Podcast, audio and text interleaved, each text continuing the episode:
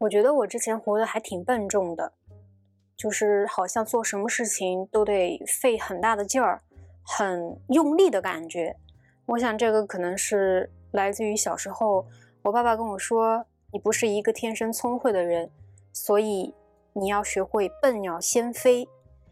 哪怕是一个笨蛋，但是他只要很努力、很努力，他也能够通过后天来弥补先天的一些缺陷或者是劣势。”由于“笨鸟先飞”这四个字像牢牢套在我头上的一个紧箍咒一样，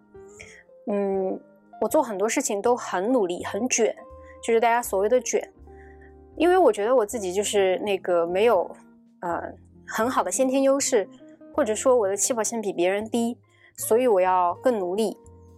嗯，之所以想到这件事情呢，是因为最近可能在上海的小伙伴就知道，上海最近一直在下雨，其实很烦人的。冬天就应该下雪嘛。嗯，我看到小红书上北京的那些小朋友们都在不停的分享，嗯，北京的大雪，包括大雪带给他们的欢乐。那谁看了不心里泛点酸？南方的南方孩子肯定都想要也拥有这一场属于2023年的大雪。但很不巧的是，2023年貌似到录制的这个时间点，十二月末都没有迎来我所期望的大雪。呃，我记得是在二零一八年吧。其实上海是下了一场非常大的暴雪的，但是那个时候，我记得我身边所有的小伙伴们都跑到雪地里去堆雪人、打雪仗。但是我非常印象深刻的一个画面是，我一个人坐在，啊，不是我一个人，是我呃身边没有其他认识的同学，我独自去了图书馆，然后和一群和我一样的卷王们。在学习，我当时为了考什么试，还是为了考什么证？反正当时就是我所有身边的同寝室的、同班级的同学都出去打雪仗、堆雪人，但是我就是为了那个任务而克制住了自己身体里那个欲望，老老实实的就坐在图书馆里学习。我其实不是说很天然的卷，我觉得我就是那个紧箍咒给驯化了。让我身体里有两个自己，一个是很卷的那个，很努力的，然后非常的充满了危机意识的那个自己；另外一个呢，则是充满了童心、天真烂漫，干啥事儿都是没个着落的那种小女孩一样的自己。我坐在图书馆里，望向窗外的时候，我那两个自己不是没有打架的。我记得我当时内心非常失落。我觉得高考完了，为什么还要这么努力呢？不是所有人都告诉我们，高考就是我们所需要跨过的那一座独木桥，只要你跨过去了，你的人生就海阔天空，就康庄大道，就剩下一路坦途，反正就是一片旷野，随便你撒欢儿。但好像是高考完之后，等待你的却是一座又比一座高的山，一个又比一个远的岸。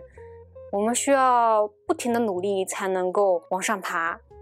而且它这个东西是个单向程的。貌似你如果经过了这个独木桥，你想再往下去走，好像就回不到、回不去了。你身体里有一个很卷的自己告诉你，你不可以停下来。只有让你进步的东西，才值得你去在意；只有有意义的事情，才值得你去做、去看、去阅读、去欣赏、去吸收。总之就是。任何事情你都要追求一个正反馈，而那个正反馈如果没有的话，你会感到一种不安全感。这个就是我所说的跨过独木桥之后那个感觉，不仅没有消失，并且还增长了。当然，关于这一点，在一八年之后，随着那场雪的消融，好像对这一点也没有太在意了。只不过我心中隐隐的有一种很鄙视自己很卷的行为，因为我觉得。好像是那种看似非常潇洒、学着毫不费力那样子的人才是最厉害的，就是我们说的玩得好、学得好的人，他们是我下一步的进步的目标。所以我偶尔也会强迫自己去多尝试一些我曾经没有尝试的娱乐活动。我也想试试，我是不是也能成为一个很酷的人，能够轻轻松松的就拿下我想要拿下的一些任务和目标。所以在最近呢，趁着摸鱼的时间，我就买了一张电影票去看了《旺卡》，因为之前小时候非常喜欢《查理与巧克力工厂》这部电影嘛，所以我去电影院看的时候其实是抱有很大的期待的。那天是一个周五，其实是工作日了，在工作日的下午上班的时间，偷摸的出去看电影，对于我来说是非常具有背德感的，非常刺激。那我肯定是在。期待之上还有另外一层滤镜，但很正常的就是，往往期待越高，失落越大。我可以说，看完电影，我整个人是非常失望的。我走出电影院的时候，头顶是一片乌云；进入电影院的时候，天是亮的。当我走出商场的时候，其实天已经黑了。走从商场走出来的那条路上是非常暗的，它没有路灯。然后人行道也非常的狭窄，偶尔还会有一些外卖小哥的车嗖嗖嗖的从你身边穿过去。有的小店里还挺好的，给你亮了灯；还有些呢是没有亮灯的，那自己走路也只能小心一点。他们看起来都蛮着急的，但其实我觉得我的内心比他们更着急。虽然从物理意义上来看，我走路慢吞吞的，比较小心翼翼，但是我的内心一直在思考一个问题，就是我看这部电影到底划不划算？我既花了时间，又花了钱，还看了一个没有带给我任何思想启发的电影。就算你是一个鸡汤电影吧，那你也要让我喝个饱吧。就我感觉没有尝着味儿，这个电影就结束了。可能这只是我着急的第一层非常表面的原因，没有找到意义。而我内心真正着急的根源是，为什么要时时刻刻找意义呢？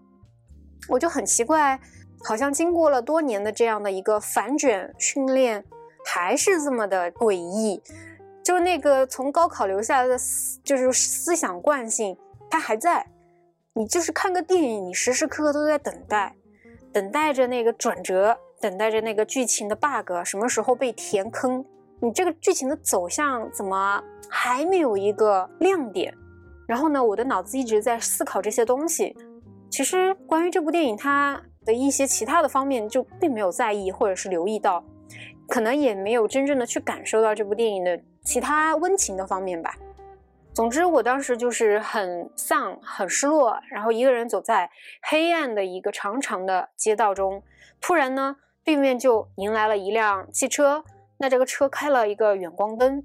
那个远光灯一闪的时候，整个街道都亮了一瞬间，然后我的视线也被这个远光灯给收走了。就是这个灯一亮的时候，我的周围只亮了一瞬，但是它太闪耀了，以至于我完全就像盲了一样。那为了安全，这个时候我就只能停下脚步，等他路过，然后我再继续赶路。不知道为啥，就在我停下来的那几秒钟，我觉得我有一点点明白了，好像就是有一个小手点了点我的脑袋，仿佛就是在说。人不能时时刻刻为了意义而活着，就像是不能为了光明你就一直盯着那束光直勾勾的去看。如果我们一直盯着远光灯的灯光去看的话，其实它会让我们看不见其他的东西，因为它太闪亮了。可能有些时候寻找意义就像是从黑暗隧道里路过的那辆车，它偶尔经过的时候可以照亮一下你的周围，但是随着呢，它就会离开。那么其余的路程当中呢，大部分都是你自己独自的和黑暗相处，然后呢平平安安的赶完整个路程。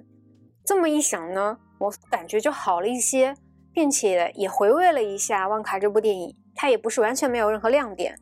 包括他最后说巧克力最重要的不是风味，而是和你分享它的人这个主旨，也让我有了后面的这一个经历吧。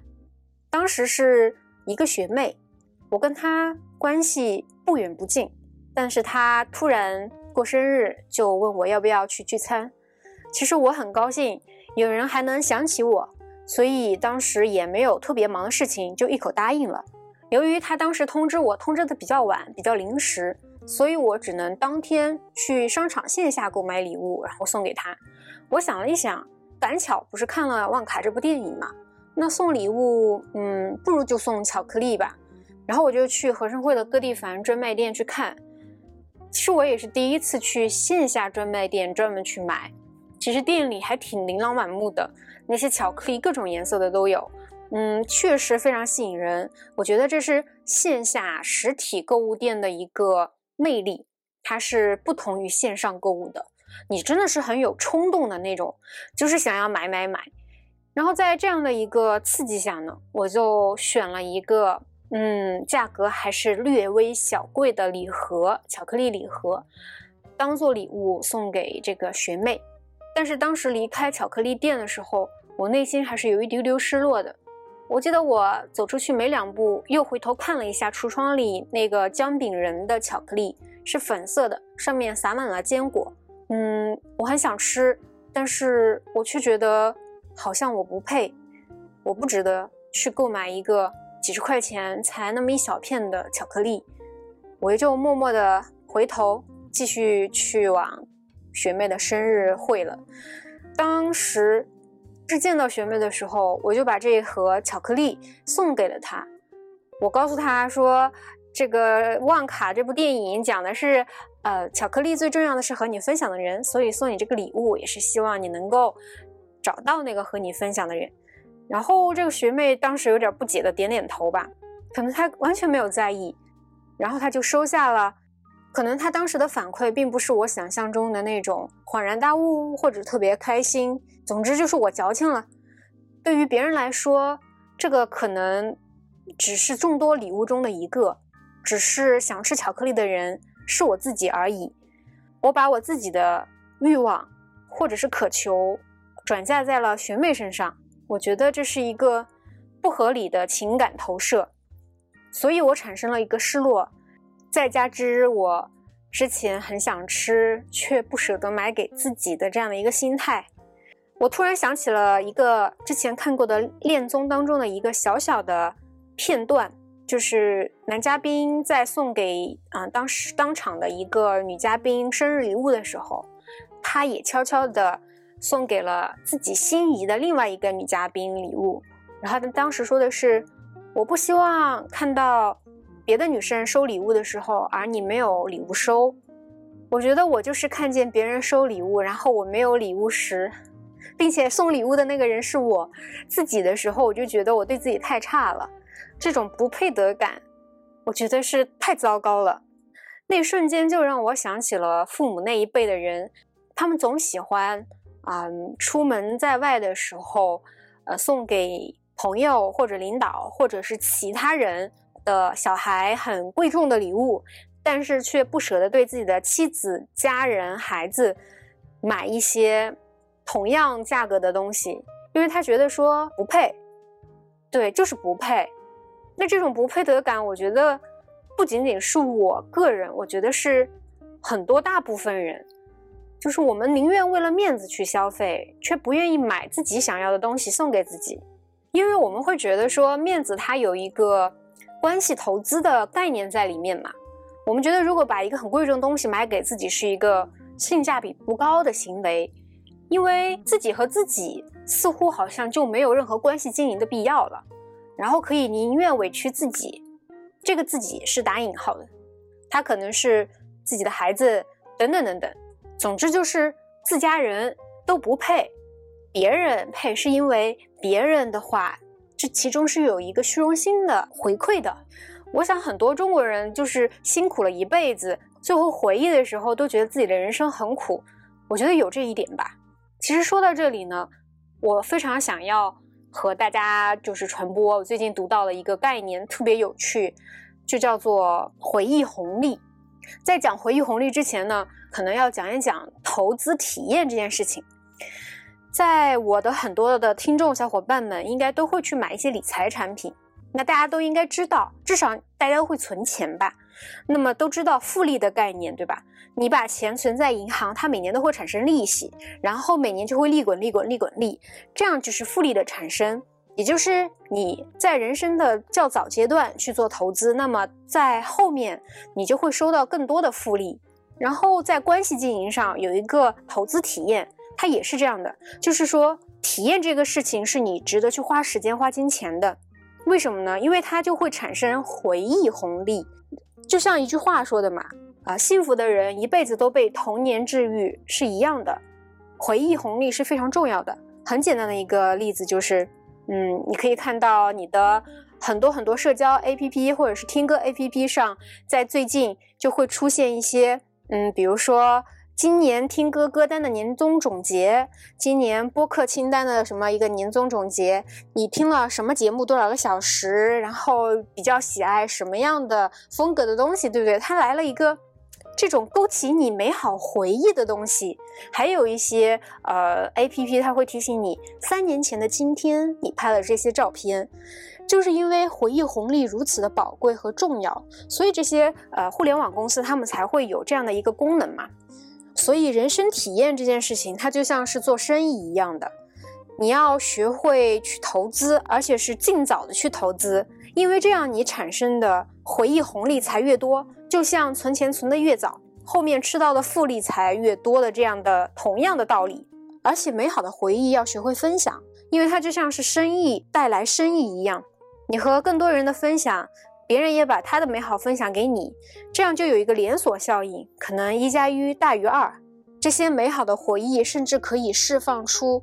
更多你意想不到的能量。很多中国人，特别是老一辈的父母，或者是爷爷奶奶他们那一辈的，时代局限让他们觉得存钱赚钱并不是为了投资人生体验，他们只是为了那一个数字，可能那个数字就是满足他们的不安全感。但是他们的不安全感又是来自曾经那个时代的一个物质匮乏，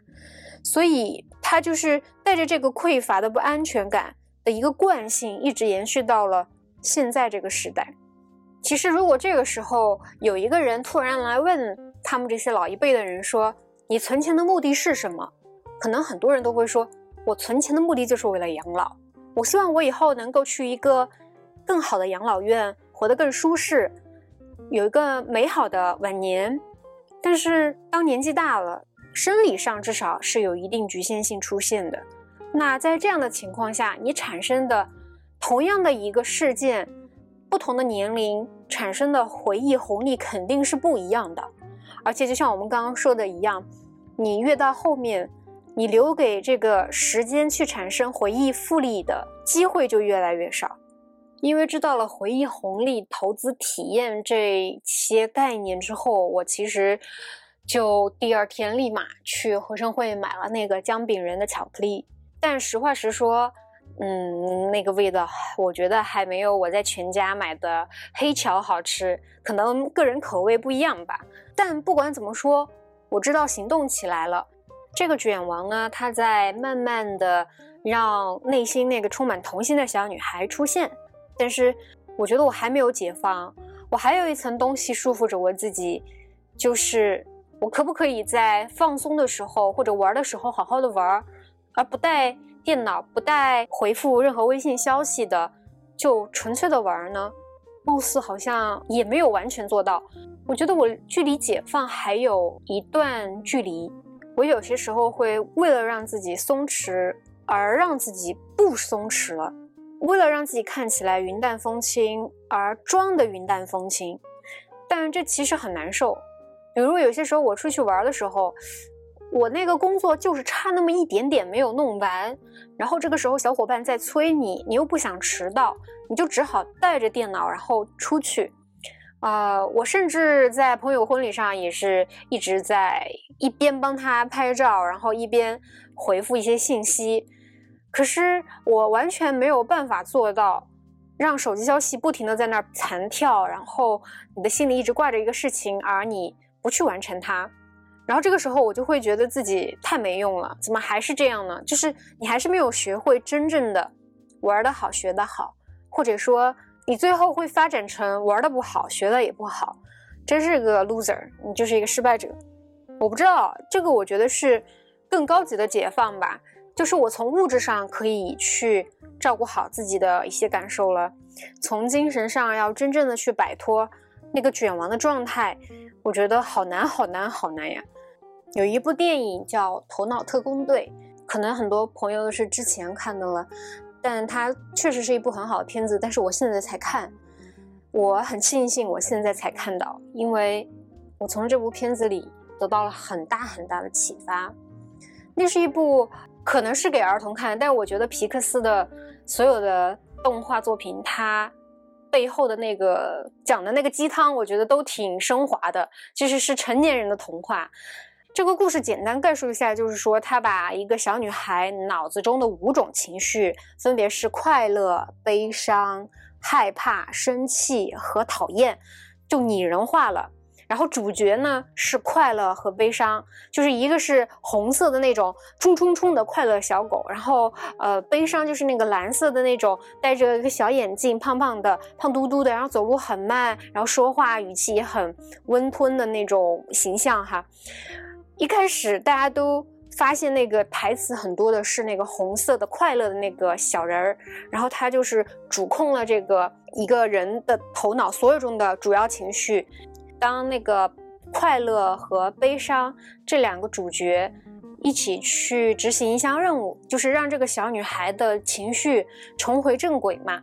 嗯的时候呢，这个快乐就是一直都在打断这个悲伤，因为就是想要他们所在的大脑的所有的回忆都是快乐的嘛，快乐的记忆越多才是越好的。所以，快乐这个角色一直在阻挡这个悲伤的角色，就是，哎，我的这些东西你都不要碰，因为被悲伤碰过的记忆都会变得悲伤。所以，快乐这个小人一直在保护着那些记忆不被悲伤触碰。但是在电影的最后，快乐他在执行一项任务的时候屡屡失败嘛，但他。突然在失败的这个底端的时候，发现了一个过去的瞬间，就是当这个小女孩悲伤的时候，她旁边的家人和她的朋友才意识到了她需要安慰，需要爱。而如果她一直都是快乐的，那她掩藏不是说掩藏吧，就她从来不释放出任何一种信号，表达她的正常的情感的话，那她的父母，包括她身边的朋友都不会意识到她需要他们的关注。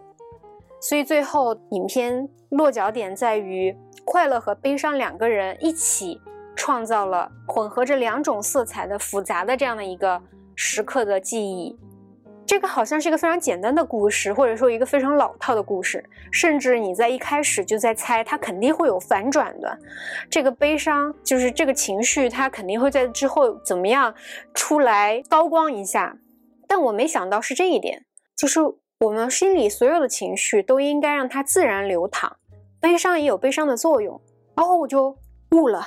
我觉得我之前的那种很自责的状态才是不对的，或者说想要一直克制自己内心卷王的那个状态是不对的，而是卷王它也让我得到了一些东西的呀。如果我一直克制它，而是说你要你得松弛，你不能一直卷。其实，在打压比较卷的那个自己的时候，我觉得他在另外一方面也是没有让自己的情绪自由流淌。我觉得为什么不能尊重比较卷的自己呢？我觉得我在拼搏的时候是非常热血的，浑身都是充满了那个多巴胺或者是内啡肽，就是打了鸡血一样，还是挺热血的。那这样子的一个嗯经历，难道不是一个美好的体验吗？我觉得它也是呀。包括像我曾经是做数学卷子，产生过非常强大的心流的状态。我只有在写代码的时候，可以完完全全的进入到另外一种空间的那种体验。我觉得这也是一个美好的，并不是卷就是错。这让我想到电影当中那个快乐，它总是不让悲伤出现在那个记忆当中一样，它总是在阻碍另外一个情绪的自然流淌。可是。悲伤它有悲伤的作用，就像卷它也有卷的作用。很多时候就是要在过独木桥的时候卷一卷，把那个劲儿给使一使，然后之后呢，你就撒欢玩一玩，自然流淌。你想玩的时候就应该玩一玩，但是你想工作的时候就好就工作呀。可能我这个卷王的自我救赎之路，经过了非常多的坎坷，走了太多太多的弯路了。我想此时此刻呢。我内心中的那两个小人儿，那个小女孩和那个卷王，他们没有彼此嫌弃彼此了，而是握手言和，勾肩搭背，两个人重新成为了好朋友，彼此照顾，在需要谁上的时候，他们能积极的出现在我的身体里，帮我解决各种各样的问题。当卷王学累了的时候，那个小女孩就会起来说：“你走开，让我占据这个身体一点。”然后当我玩的很尽兴完了之后呢，那个卷王也会跟他说：“要不我们再回来努努力，多搞钱才能继续好好玩呀。”大概我想这就是我二零二三年的一个自我解放的暂时的小小的里程碑吧。我想未来的自我解放和爱自己可能。还有更多新的挑战出现，或者说，甚至我要解决的不是两个角色的矛盾和打架了，会有第三个角色出现吗？不知道，但我想我有勇气去继续挑战更多的难题。其实，二零二三年我做的最大的事情，就不是那些所谓世俗上事业上取得的一些成功。而是我觉得今年确实是一个不容易的一年，但也确实是带给我精神解放最大的一年。嗯，如何好好的爱自己这件事情不简单，也不容易。那也是到了新的一年，就希望在听的各位小伙伴们也能学会对自己好。然后在新的一年呢，身体快乐，心灵健康，恭喜发财。如果你觉得这期还不错的话呢，也可以订阅、转发和评论。那如果你已经订阅、转发和评论的小伙伴们，你还想要进一步表达对我们的喜爱的话呢，也可以小小的给我们打赏一个冰淇淋的赞助费。那对我们所有的支持都会成为我们持续创作好内容的动力。好啦，那我们就下期再见，拜拜。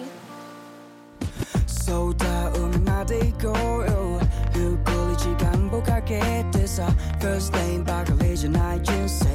冷静僕らなりのベストで期待に応えようとするよりも君が君でいつでも君らしく次を越えてれば It's alright It's alright. もしもそれが何もなき花だとしても明日を悪い命だとしても隅っこだと誰かに言われても丸地球じゃここが真ん中さ晴れた日には太陽を浴びて雨の日はお揃いの傘さして Life is 俺の地雨の地晴れさ君とずっと手を繋いでどこまで